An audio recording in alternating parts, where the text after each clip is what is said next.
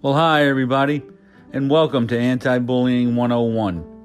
This podcast is designed to create awareness about the bullying epidemic and provide teachers, administrators, parents, and even students information about the dangers of bullying and why we have to take a comprehensive approach when dealing with the problem. My name is Jim Burns. I'm your host. I'm a retired high school administrator with over 40 years of experience in education. Currently, I'm a college instructor and I've designed the Bully Proof Classroom, a graduate course that provides my students with permanent help, not temporary relief, as they battle the bullying epidemic. Enjoyed the podcast, everybody.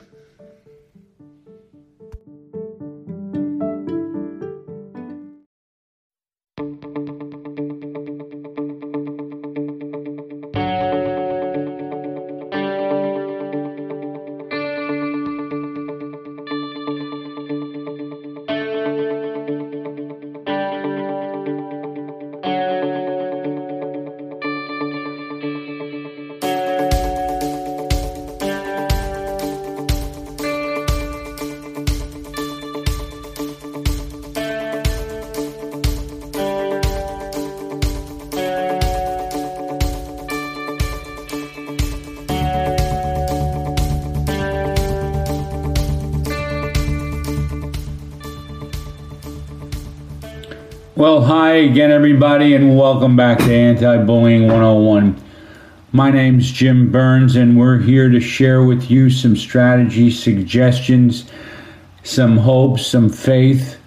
We're here to share with you some ideas that you can use to help deal with bullying for children and, yes, even for yourself as an adult, because bullying has become rampant. Uh, I watched the debate last night and I must say that it looked like there was a lot of bullying going on, and I I can't understand it. I mean, I'd like to know, you know, what one of these guys is going to do for the country, and they all basically just tell everybody what the other person's not doing. Uh, and they were rude, they were discourteous, and I think the debate was a mess. I don't think it was handled well. I think that um, Chris Wallace did his best to try and moderate, but he had a difficult time dealing with the president, and he really was trying to keep the rules in order and do everything that you know a forensic debate lends itself to but he didn't have he didn't he just couldn't get control. And one of the things that came out of watching the, the debate was realizing that no one has conversations anymore. I mean you know i want you to remember something. The worst conversations that we can have with someone are the ones that we think we've had oftentimes conversations don't are not a form of communication. Where we're communicating our our request we're establishing bound boundaries and we're learning how to say no.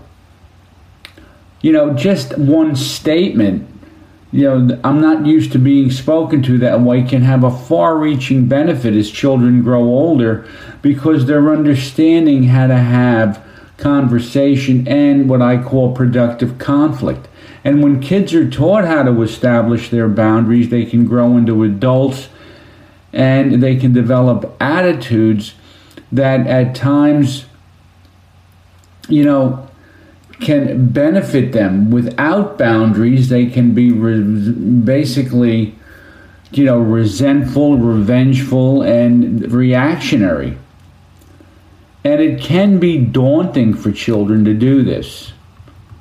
And bullying is so prevalent that it does take courage and is something that requires the quality and self respect and responsibility for someone to have what I call courageous conversations.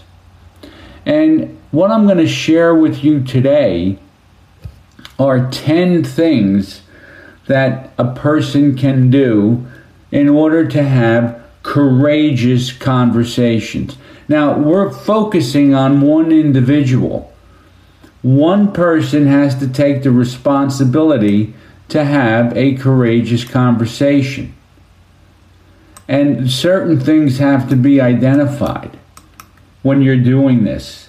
If I feel as if that I need to have a conversation with somebody about either how I was treated, what was said to me, um, it, it, was someone unkind, discourteous, uh, was I slighted. If I need to have that conversation, the first thing that I have to do is discover what the most pressing issue is. And when you discover that, you can then really go into the conversation fact based and not emotionally based. And you have to be honest with yourself. It's a, you know, is, is this a problem with your parents, another adult, a student? Could it be between, you know, a student and a teacher? Or could it be between you and your boss? Identify the pressing issue first. That didn't happen last night in the debate, and it's a very basic thing. What's the biggest issue that we have to discuss? What is it? Well, they probably had five or six things on the table. The whole thing got emotional. They interrupted one another, and it was nothing but an argument. It was not a conversation. So you got to figure out what the most pressing issue is. Now, in addition, is there anything else? You in this conversation you want to get everything on the table. And at times we can become frustrated okay? We can be angry and it can leak out onto others that don't have any responsibility in a given situation. So you got to be clear. You can't have this floating bitterness that that's there because you'll end up taking things out on your loved ones. And oftentimes, if we start a conversation with, Look, I'm sorry that I offended you, that can go a long way if, in fact, you did offend them because it gets their attention. So you have to determine if there's anything else that needs to be discussed. You got to get it all out there. You cannot, you cannot leave things open and leave things out. Like I said before, the worst conversations that you can have with someone are the ones that you think you've had. Number three, how is the person, the problem, or the situation affecting me? And you have to ask yourself if the person, the problem, or the situation is debilitating you. Or are you being manipulated, violated, or disrespected? If someone or something has an effect on you where you lose sleep at night, it's time to have the courageous conversation with someone. Because if you don't, you will physically become debilitated. You'll lose sleep, you'll be stressed out, your, your adrenal glands will be zapped, your cortisol levels will be high, and you'll eat and drink yourself into oblivion. That's what happens when we don't get things off of our chest. And these are courageous conversations. I'm not saying this is easy. These are conversations that take courage to have.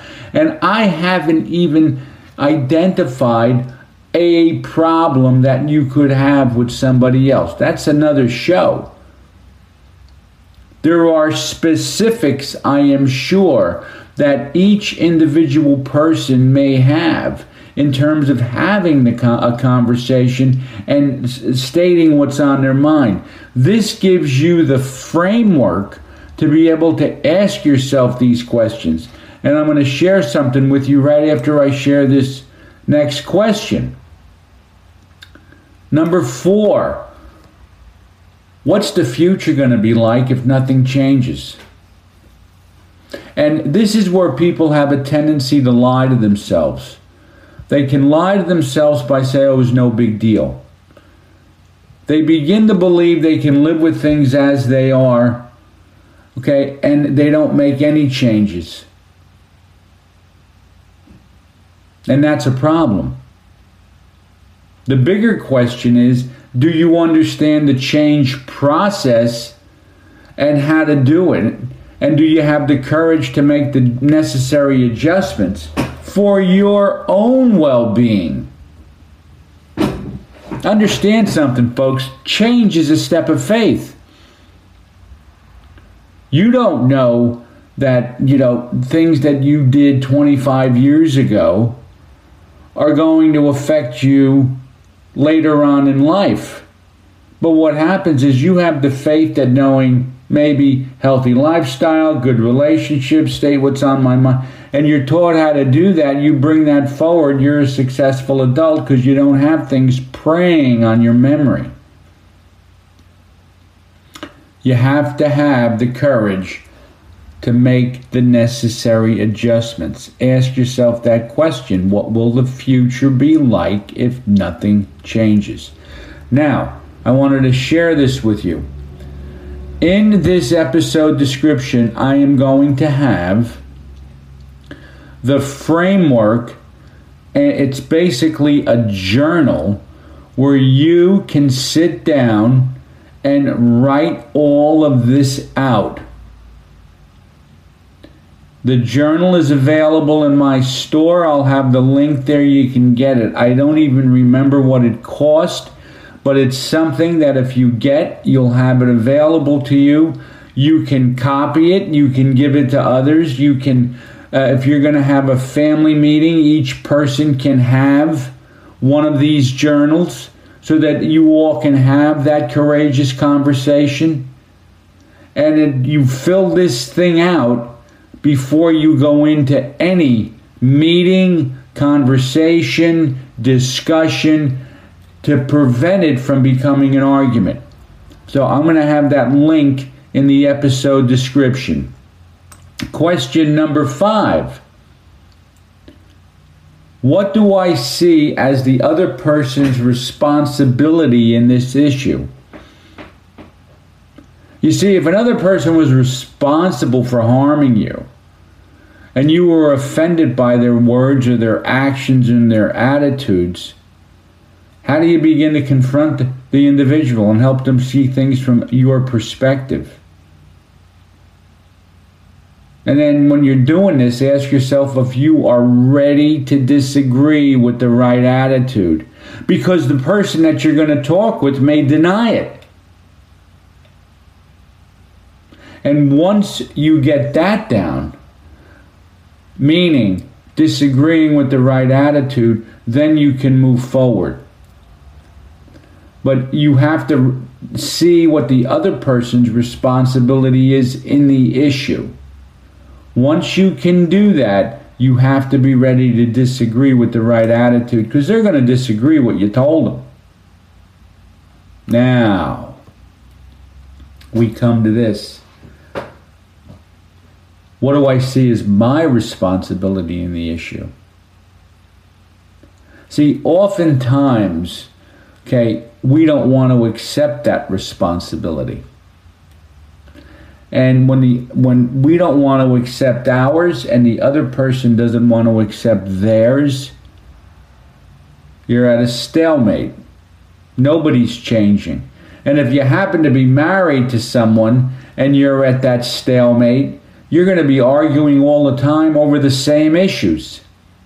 Whether it be how to raise the kids, how you're spending money, you know, uh, when are we going out again, what vacations we go on. You're going to be debating these things over and over again if, in fact, You each individual person, in this case meaning a husband and a wife, don't see what their responsibility is. And that's a big problem.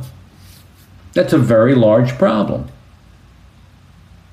If a student and a teacher don't see their individual responsibilities, how are you going to solve the problem? If a parent and a teacher don't don't see their individual responsibilities, if a principal and a teacher don't see their responsibilities, if a husband and a wife don't see what theirs are, and if a boss and an employee don't see theirs, you got trouble. And then you enter into a conversation that ultimately turns into an argument. Question 7. What does the preferable future look like to me? In other words, what do I want to have happen? And what's my responsibility to facilitate the change? You have to be the vehicle that facilitates the change. We have to be the change for what we want to see in the world. We have to be the example. What adjustments do I have to make in my own thoughts, words, actions, attitudes, and motives? And you got to be honest now. And you got to accept the challenges that come your way. What does the preferable future look like to me? Can you imagine it?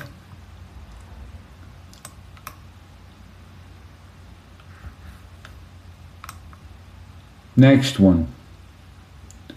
These are incredible. They are really incredible questions that need to be asked.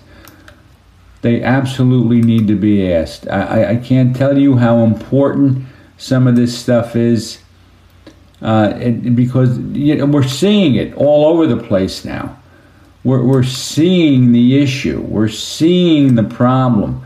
We saw it last night the inability to have conversations that really are productive and not destructive. And if we really want to make change and if we really want to go forward, we have to be able to have those conversations. It's all over the place. It's in our communities. People can't get along. You know, it, it's in, you know, the fighting, the rioting, the protesting. And they, you know, you sit down and you try and discuss it. People are too angry to have these discussions. And it does take courage to do it. Number eight, question eight What is the most powerful thing we, two or more people, can agree to ask for? What do you really want, and what are you ready to agree with for another person or group? And can you stand by your decision for what you really want and maintain your own boundaries? And are you going to respect the boundaries and requests of another group or another person? And this is what kids go through often when they have peer pressure. What do they really want and what is agreeable for the person or group? You could have a group of girls that want to go do something maybe inappropriate, maybe, you know, uh, go off and uh, not tell their parents where they are uh, they might they may want to run away and take other people with them. Who knows what they want to do? The bottom line is, even if this person is a, being victimized in a bullying situation, he has to have the ability to draw the boundaries and have the courage to maintain his own dignity by saying, I'm not used to being spoken to this way and if it's a group thing, they have to figure out how to separate themselves from the group. And you have to be ready for people to disagree with you. Have to be ready. Question 9. Based upon the above information, the questions that we just read, what's the one thing we cannot fail to do? This is known as deal breakers. What can happen again? What can't happen again? And what will be the consequence of the violation of my boundaries or the boundaries of another person? What's the deal breaker? What won't you absolutely put up with? In a family or a husband with a husband and a wife, if there's any type of domestic violence or emotional abuse, what won't you put up with? What won't you take before you end up deciding that I can't stay here because it's unsafe? Deal breakers. That's what you have to look out for. What will break the deal? What will break up this marriage? What will break up this friendship? And then question 10 here's where you have to sit down and say, what are the practical steps we have to take to make this happen? What is my responsibility and what can I do to help the other person fulfill his or her responsibility? And this isn't intended to blame or call attention to anyone's fault. It's designed to create an environment of mutual respect and responsibility. This is a key, key set of questions. Now, at the end of this um, journal that I'm going to be sharing with you, what I wanted you uh, to have are two additional things. Number one, the steps to change. I'm giving you the steps to change or the things that happen in the change process. And I'll just read them to you here. Change is a step of faith. We might not always see what's going to be the benefit of the change right away, but we have to have the faith that it will come. Change is painful no questions. And sometimes pain is the only thing that produces change. You smoke long enough, the pain of emphysema or lung cancer, or if you're overweight, the pain of being, eh, not being able to climb a flight of stairs can force you into the change that you need. And then you have to be patient with yourself and realize that you're going to revisit old behaviors from time to time people fall off the wagon in terms of not being able to maintain the change that's necessary for good health or positive relationships. And that's okay. That's okay. If you do, but understand, and we're going to cover this in future shows. If you're going to fall off the wagon, you have to have a place to go, meaning you have to have a set of guiding principles. If you have a set of principles that you're using in, in terms of your own life and you fall off the wagon and violate your own principles, you have to know where to go and get back with the program that you've set up for yourself. The next step is you got to be willing. If you don't want to do it, don't even try it because you're going to fail. If you're not willing to do it, requires positive thinking. It is the prerequisite for greatness. And it requires flexibility. It requires flexibility. The idea that you can do it, okay, and expect it to, you know, expect to be successful right away and expect things to happen right away is not true. There's got to be a, a, some flexibility involved when you do it and realize, you know, hey, I'm not always going to stay on my diet. I'm not always going to be perfect. So don't be hard on yourself. The next thing is it um, that we have here is this it helps us evaluate our motives. Change helps us evaluate our motives. In other words, why am I doing this? What is the reason why I'm doing it? And if you can come up with good reasons, I mean, really good reasons for making some change, then you're going to find that you're going to be more likely to stick with the program. The next one that we have is this change strengthens our character. It makes us better people. It just makes us better people. It makes us stronger. Patience makes us stronger. It puts us in a position where, you know, we feel like we've accomplished something. It helps us understand, you know, who we really are. And sometimes when we look at who we really are, you know what happens? We don't like it. And, and in order to make lasting change, yeah, the, the character of the person has to change. And the last thing that I have here for you is understanding effective listening skills. There's five of them five levels.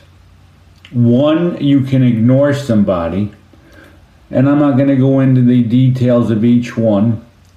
Two, you can pretend to listen to somebody. Three, you can selectively listen, which usually happens during these courageous conversations because we, we only hear what we want to hear. Number four, and we're getting closer, is attentive listening, which we do basically with our eyes, our ears, and our body. And number five, we have empathic listening, which is where you want to be in that process of having that courageous conversation. You can call it active listening, you can call it a lot of things, but it's empathic listening. You're putting yourself in the shoes of another person. If we do these things, if we do these things, what will happen is number one, we're going to be stronger. Number two, we're going to be smarter because we're going to learn from the, the, experience. Number three, our relationships will improve. Number four, we're going to be obviously more courageous. And number five, we're going to be able to take a deep breath and say, wow, I did that. We're going to feel proud of ourselves. We're going to feel good about ourselves that we had these courageous conversations. My name is Jim Burns. You've been listening to Anti Bullying 101. You've just listened to Courageous Conversations. I am going to leave a link in the episode description that will bring you to a spot where you can download this journal that I believe is necessary.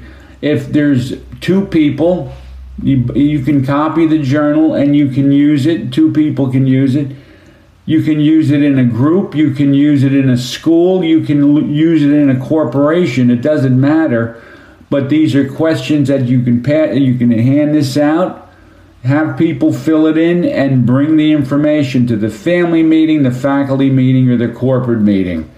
Courageous conversations. I would pick up this journal in a minute because I believe it will help you build better relationships and strengthen your character and make you feel good about yourself because you didn't back down and you set your boundaries. Once again, my name is Jim Burns. You've been listening to Anti Bullying 101, and I'll see you next week with another episode. Everyone, have a great week, and we will talk real soon.